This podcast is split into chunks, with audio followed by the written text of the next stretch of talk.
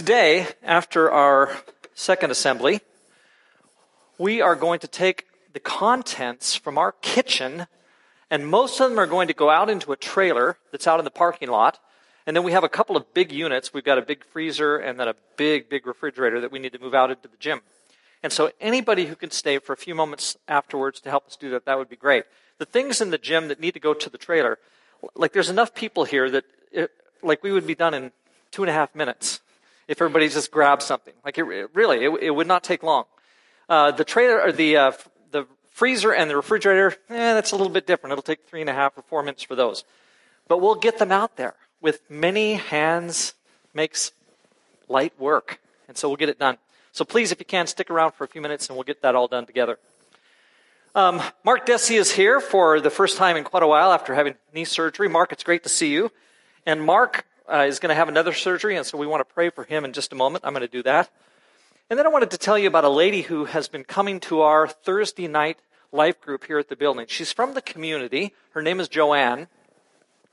She just kind of wandered in one weekday, actually. A weekday morning came in and she said, I'm looking for a Bible study in the area. You know, could somebody, you know, do you have such a thing? And I said, yeah, we have one on Thursday nights. I think Jonathan talked to her a bit. I talked to her. And then she started coming. We found out very quickly that she had uh, colon cancer and that it had, been, it had been diagnosed in about last October or so, about a year ago. And then she went underwent chemotherapy uh, after that. Uh, and then it was after that that she started coming to the Bible study. And things looked like they were going okay. Uh, but by June, uh, things had kind of taken a bit of a turn for the worse. She's currently still experiencing um, an aggressive form of colon cancer. She's on her second round or third round of chemo, and then they're going to keep trying to do something with that. She's talked to the doctors and said, you know, what if this doesn't work? And and he said, well, we'll keep trying. Um, but if, uh, like, if I was going to be totally honest, I would say it just didn't sound good at all when she was telling us this on Thursday night. So I wanted to pray for Joanne today, as well as praying for Mark. Can we do that? Pray with me, please. Holy Father, we thank you that you have worked uh, in Mark's surgery and that uh, he's recovering from the knee surgery that he had. And we certainly ask that you'll continue to bless him as he goes through the next surgery and that you'll see him through that as well. Thank you for the good progress that he's made even in the last few days, uh, as there has been some, some good things happening for him with all of that. And so we pray blessings on him. Father, we also pray for our new friend, Joanne. And I'd pray, God, that you would, I'd pray first of all that you would heal her. If it's your will, Lord God, we'd ask that you would take the colon cancer out of her body and that you would heal her. Um, at the same time, Lord, we've been praying for her and she's been praying, and things have progressed in a negative way. And so we would ask blessings and comfort on her, continue to give her great faith. I was so impressed by her faithfulness as she talked the other night about uh, you being in her life and watching over her. And so please, God, continue to do so. Bless her uh, in every way. Thank you for bringing her to our group, and thank you for the group being there for her. We pray that all of that mutually works for our edification and comfort in you. And we thank you for that blessing through Christ. Amen. You can see a question on the screen. And you may find a piece of paper on the back of the seat in front of you. There might be a pencil there, even. And if you want to jot down two of these things or one of these things? What are two things you really think God wants for your life? What does God want for your life, but you can't break through to see these things become a reality for you? What are things that God might want for you? Positive things? Maybe He wants you to overcome something. What is it that the Lord wants that you can't seem to break through in terms of these things becoming a reality for you. And right at the end of the sermon today, we're going to talk about what I think is the solution there.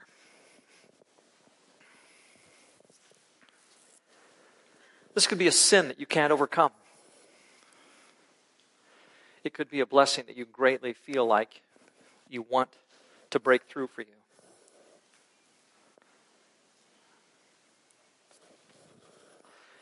And then I want you to ask this question What stands in the way of these things becoming a reality for you? What stands in the way of these things becoming a reality for you?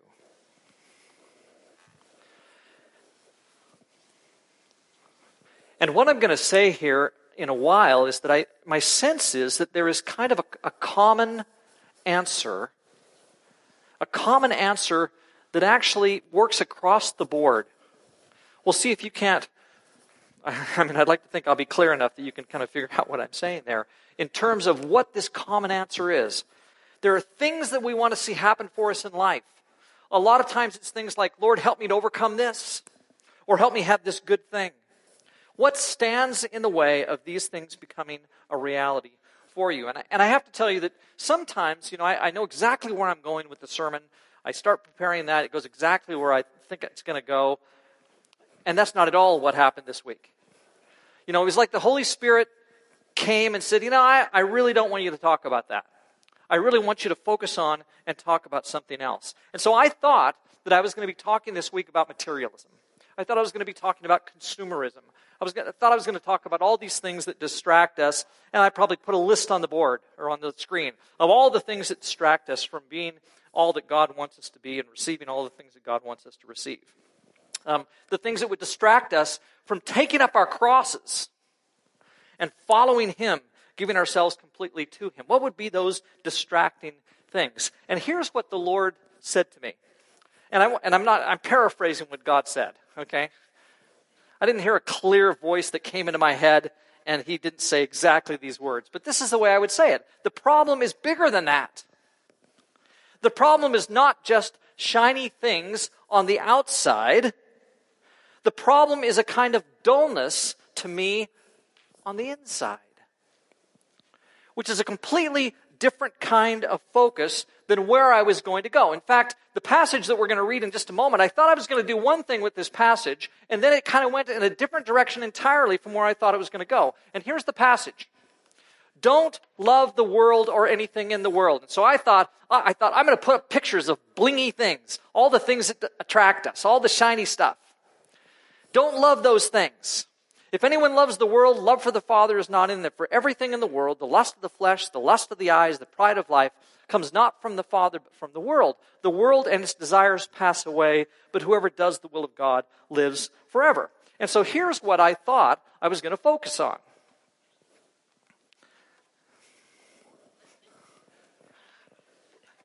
I thought that I was going to focus on the things that we love. And so I was going to say to you, don't let all these things distract you. There's this, and there's this, and there's this, and there's this. And the sex, the, the, the sext, the text, that could distract us all. The text says, don't let these things become your focus. And of course, oftentimes we do. And so we could focus on those things. But instead of focusing on the things themselves, what I kept thinking about and hearing was the love we have for things. Which is not exactly the same thing. The love we have for things. Things are not the problem. In fact, if you think about it, God is the one who is responsible for giving us things.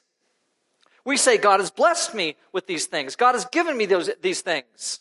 We don't look at everything that God gives us and say, wow, God, that's such a distraction. What are you doing giving me that? It is more, I think, the love of these things than the things themselves that is, in fact, the problem.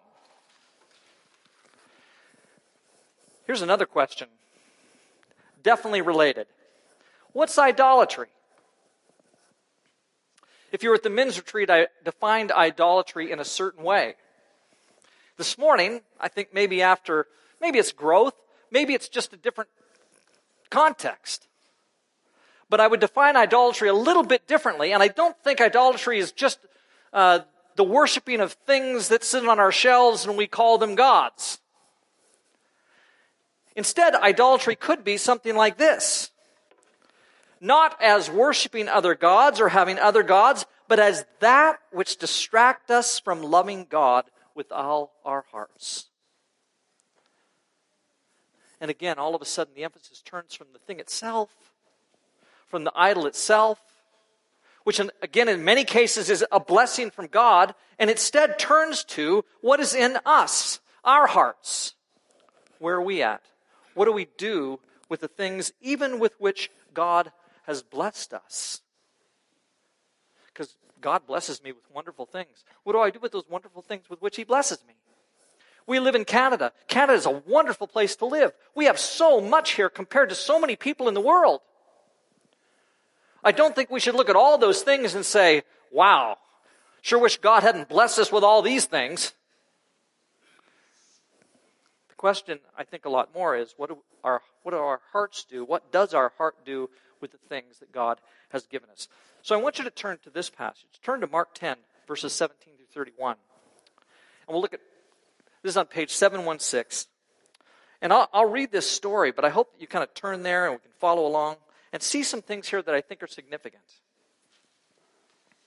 This is the story of the rich young man who comes to Jesus. And so Jesus is setting out on a journey, and a man ran up to him and knelt before him and asked him, Good teacher, what must I do to inherit eternal life? And Jesus said to him, Why do you call me good? No one is good except God alone. You know the commandments. And by the way, this was so interesting. In the first service at the Lord's Supper, uh, Ryan Carroll talked specifically about commandments versus love for God and what exactly all of that means. And it, it certainly fit together with what we were doing. Why do you call me good? No one's good except God alone. You know the commandments. Don't murder. Don't commit adultery. Don't steal. Don't bear false witness. Don't defraud. Honor your father and mother. And he said to him, he said to Jesus, Teacher, all these I've kept from my youth. So this is a guy who's a good guy. He's been keeping the commandments. Jesus, looking at him, loved him and said to him, You lack one thing. Go, sell all that you have, and give to the poor, and you will have treasure in heaven, and come follow me. And what's fascinating is that the guy is totally sad. He's talking to the Son of God who just told him what he can do to inherit eternal life and he invites this man into relationship with him. Come be with me. The Son of God says to this man, Come, spend some time with me. And the guy goes away sad, disheartened by the saying, he went away sorrowful, for he had great possessions. Jesus looked around and said to his disciples, How difficult it will be for those who have wealth to enter the kingdom of God. And the disciples were amazed at his words. Why were they amazed? This is interesting because we, we don't really think it's amazing. We get the distractions. But for them to be blessed with great wealth was, as we could think, from God. God brought them all these things. And so it's really odd that Jesus would be saying to these people, the wealthy are going to have a lot of trouble. For them, wealth was a sign of godliness. Wealth was a sign that God was blessing you. So to talk about their wealth being a problem they didn't really get that. Jesus said to them, Children, how difficult it is to enter the kingdom of God. It's easier for a camel to go through the eye of a needle than for a rich person to enter the kingdom of God. And they were exceedingly astonished now. And they said to him, Then who can be saved? Like if the wealthy who clearly are being blessed by God can't be saved, then who in the world can be saved? Jesus looked at them and said, With man it's impossible, not with God. For all things are possible with God. Peter then began to say to him, See, and, and you get imagine Peter sometimes talks too much. In this case, uh, he's really impressed with himself. See, we have left everything and followed you. Jesus said, Truly I say to you, there is no one who has left house or brothers or sisters or mother or father or children or lands for my sake and for the gospel, who will not receive a hundredfold now in this time. Houses and brothers and sisters and mothers and children and lands with persecutions. We'll talk about that in a minute. And in the age to come, eternal life. But many who are first will be last, and the last will be first. So, why is it that it's so hard for the rich to enter the kingdom of God, to enter into God's reign in their lives, which is really what kingdom is all about? Kingdom is about God reigning in people's lives. Why is it so hard for God to reign in people's lives? Why does the rich man go away with his head down when he's been talking to the Son of God? And isn't it because he loved the things that he owned? He loved them. And he heard Jesus. And Jesus said, You need to love me more than these things.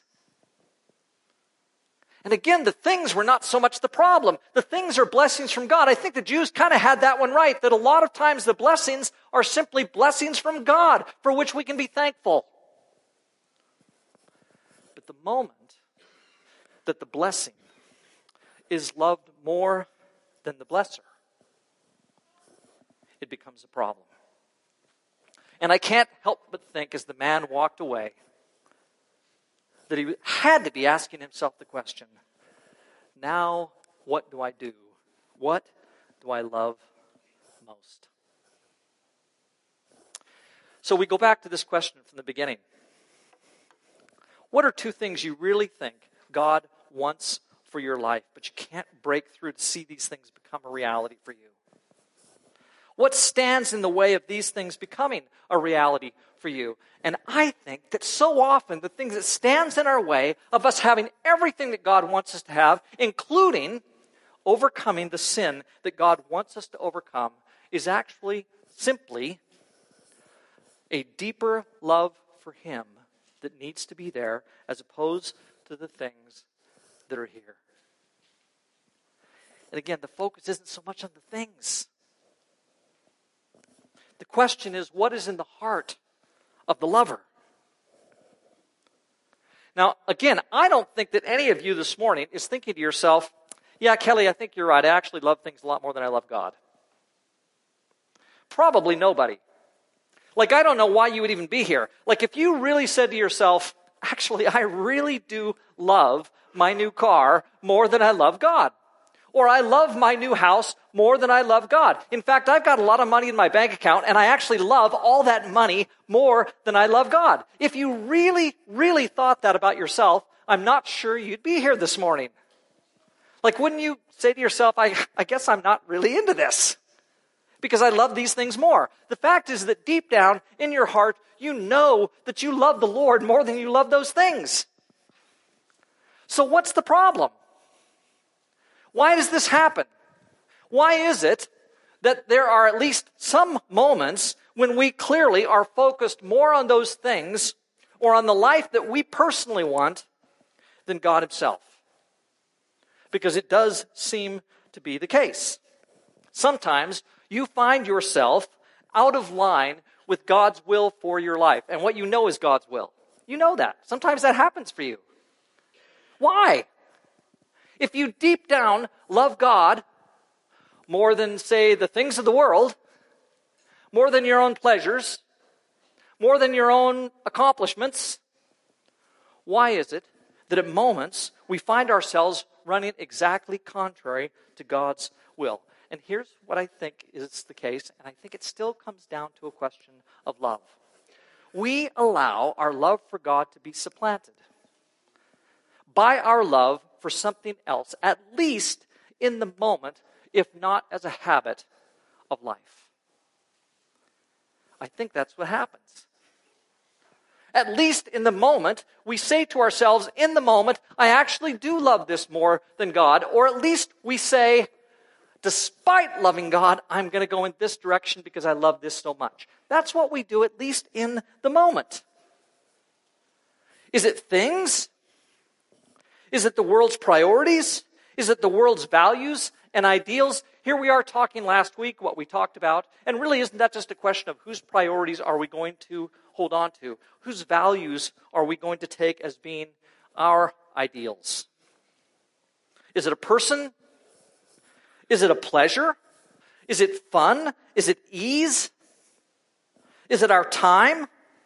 Is it our pride? Is it our glory? It simply could be our own will. And we say, I'm going to do what I want right now, God. Even though I love you, right now I'm doing my will. And that's what we do. Our own self centeredness takes the place of our love for God, at least in the moment. Which means, I think, that constantly we have to be reminding ourselves who we love the most and who loves us the most, with whom we're in relationship. And that because we have that loving relationship with God, because He loves us so much and we love Him in return, that this needs to be the guiding impulse of our lives. Many of you know Colin and Kara Hattrick. Remember Colin Kara? When Peter went off to start Northern Hills, Colin and Kara were asked by Peter and Chelsea if they would go. You know what I think they really wanted to do? I think they wanted to stay here. I think Colin and Kara love our church. I think they wanted to stay here. But they heard that this church plant needed them. In fact, I would say that Juan and Allie made the same decision. And that Juan and Allie love our church. Maybe wanted to stay. But in both cases, Colin and Kara and Juan and Allie decided to go. They went to Northern Hills, and I think it's been a, a wonderful blessing for them maybe at times hard, but nonetheless a blessing. And they made a decision that this is what God wanted them to do. That, that was God's will for their lives. And it wasn't easy, but they were going to do it because it was God's will for their lives. You know, the story for Colin and Kara didn't end there at all. Like, I don't know if you've kept up with Colin Kara, but Colin was doing IT for Shell. And over the years, Colin would occasionally say to me, You know, Kelly, sometimes I think I need to be in full time ministry. Interesting. And so, what, two years ago, three years ago, I can't remember how long ago now, all of a sudden, Colin up and resigned. And he took a job with a parachurch organization, Lifeline. And for several years now, he's had an office at Alberta Bible College, and he works with people, especially in South American countries and in Haiti, taking them food and getting Canadians to take them food and getting Canadians to minister in different parts of the world. And here's what I know I know that recently Colin and Kara sold their house and had to take up another residence. I know that Colin and Kara have, since they left Shell, had some moments that have been difficult. And so you'll wonder why would Colin make that decision? He was doing fine. He was going somewhere. And all of a sudden made a complete change in his life that in many ways I'm sure has been difficult even with all the blessings that have also come. Why did he do that? And it's because Colin decided that he actually loved his Lord more than he loved the call to those things that are in the world. And so it makes sense to me that we'd be asking questions like that. What is it that I love? And you can fill in the blank. What is it that I love that I love more than God? And part of the reason that you need to be asking that question is because all the blessings that we seek, all the things that good things that we want in life, like in the beginning when we said, What are these things that prevent you from having what you think God wants for you? Those things that prevent us, we need to love those less and we need to love God more. God really does want us to be in relationship with Him in a way that transforms and changes even our priorities and focus. And that's exactly what Colin was doing. Look at this passage. This is at the end of what we read earlier. Jesus said, Truly I say to you, there is no one who has left house or brothers or sisters or mother or father or children or lands for my sake and for the gospel who will not receive a hundredfold. And what do the next few words say? Now in this time. That's a promise. Jesus says that if you leave things that you choose not to love as much as you love me, that there are promises that will come your way. In fact, he says a hundredfold. Those promises will come back and be answered for you. And so, houses and brothers and sisters and mothers and children and lands, it's coming back. You know, there are some of us who've actually had to make choices about family and made choices for the Lord and cho- chose to love God's family more than we loved even our earthly families. And it looks like a sacrifice. But you give up some of your earthly family, perhaps, because of your relationship with Christ. And you know what you get back? Family. You get this back. And this means everything. And God says that He will give that to us when we choose to love Him most. Now, by the way, I said I do something with this word persecutions. You notice that's there too. Brothers and sisters and mothers and children and lands with persecutions. And then in the age to come, eternal life. What is that about? Here's the blessing. God doesn't just say, I'm going to hand all of this to you on a silver platter, and this is the easiest thing in the world, and you'll never have any troubles anymore. Instead, he makes a promise that has some content to it, that has even a little bit of a challenge to it. And he says, there, there may be some persecutions that come along with the promises that I'm going to bless you with. And all of a sudden it becomes real, it becomes authentic. And the challenges that we face and the answers that God gives are real answers. You know who says, Choose me and I'll give to you everything you ever dreamed of? The guys that Kevin was talking about during the Lord's Supper. That election that's going to happen tomorrow. Those are the ones who promised to us everything. I'm going to give you this and this and this and this. And with me, if you vote me in, it's all good. You're going to have more. And God says, I'll give you brothers and sisters and family, but there's also going to be some hardship. It's not going to just be given to you so easily you can expect that things could well be difficult at different times. And so Jesus actually promises it will be hard. You may have to leave houses and brothers and sisters and mothers and children and lands. You may have to give up the ways of the world. You might find yourselves at odds with the values of your culture.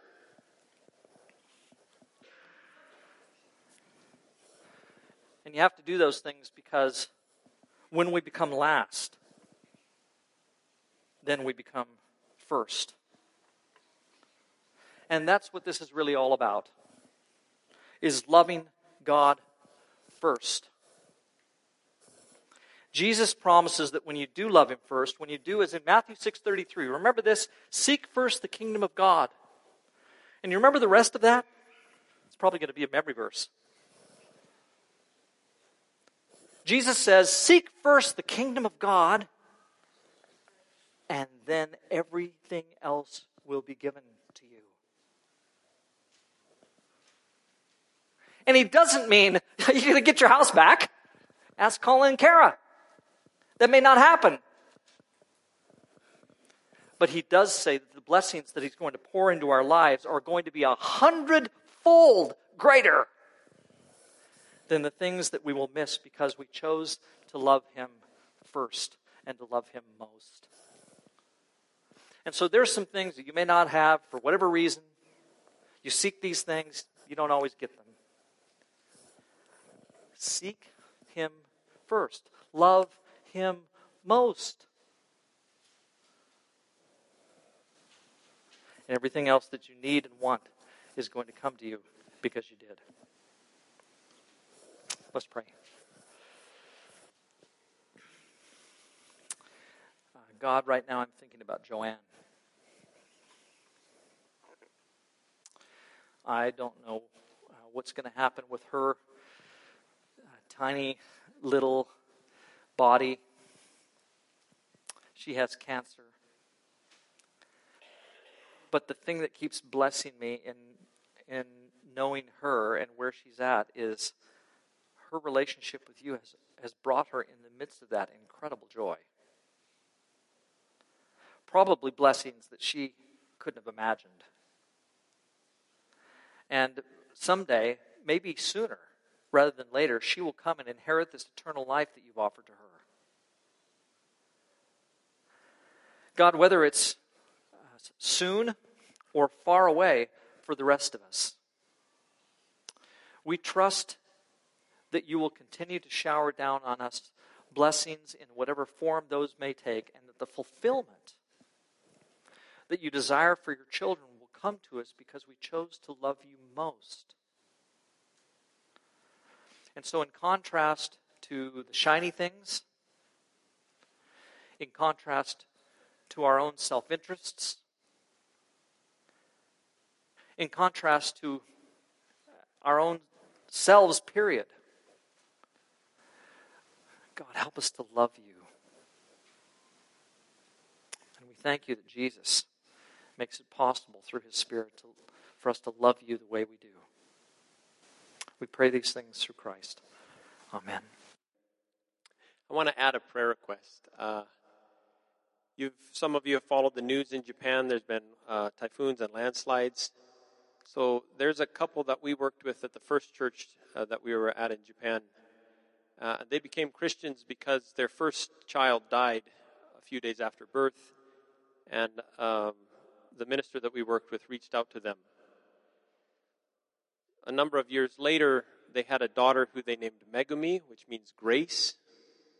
Uh, while we were in Japan, she was killed by a drunk driver when she was um, 13, 15. So they lost their second daughter. Uh, in the landslides, this woman's sister and brother in law, just brother and sister in law, just passed away, and her hometown. And so, in the midst of what you're saying, Kelly, yeah, we wrestle with how does that work? But we offer uh, up our prayers for them. Their name is her name is Kiyomi. So if you would pray for her as you think about it.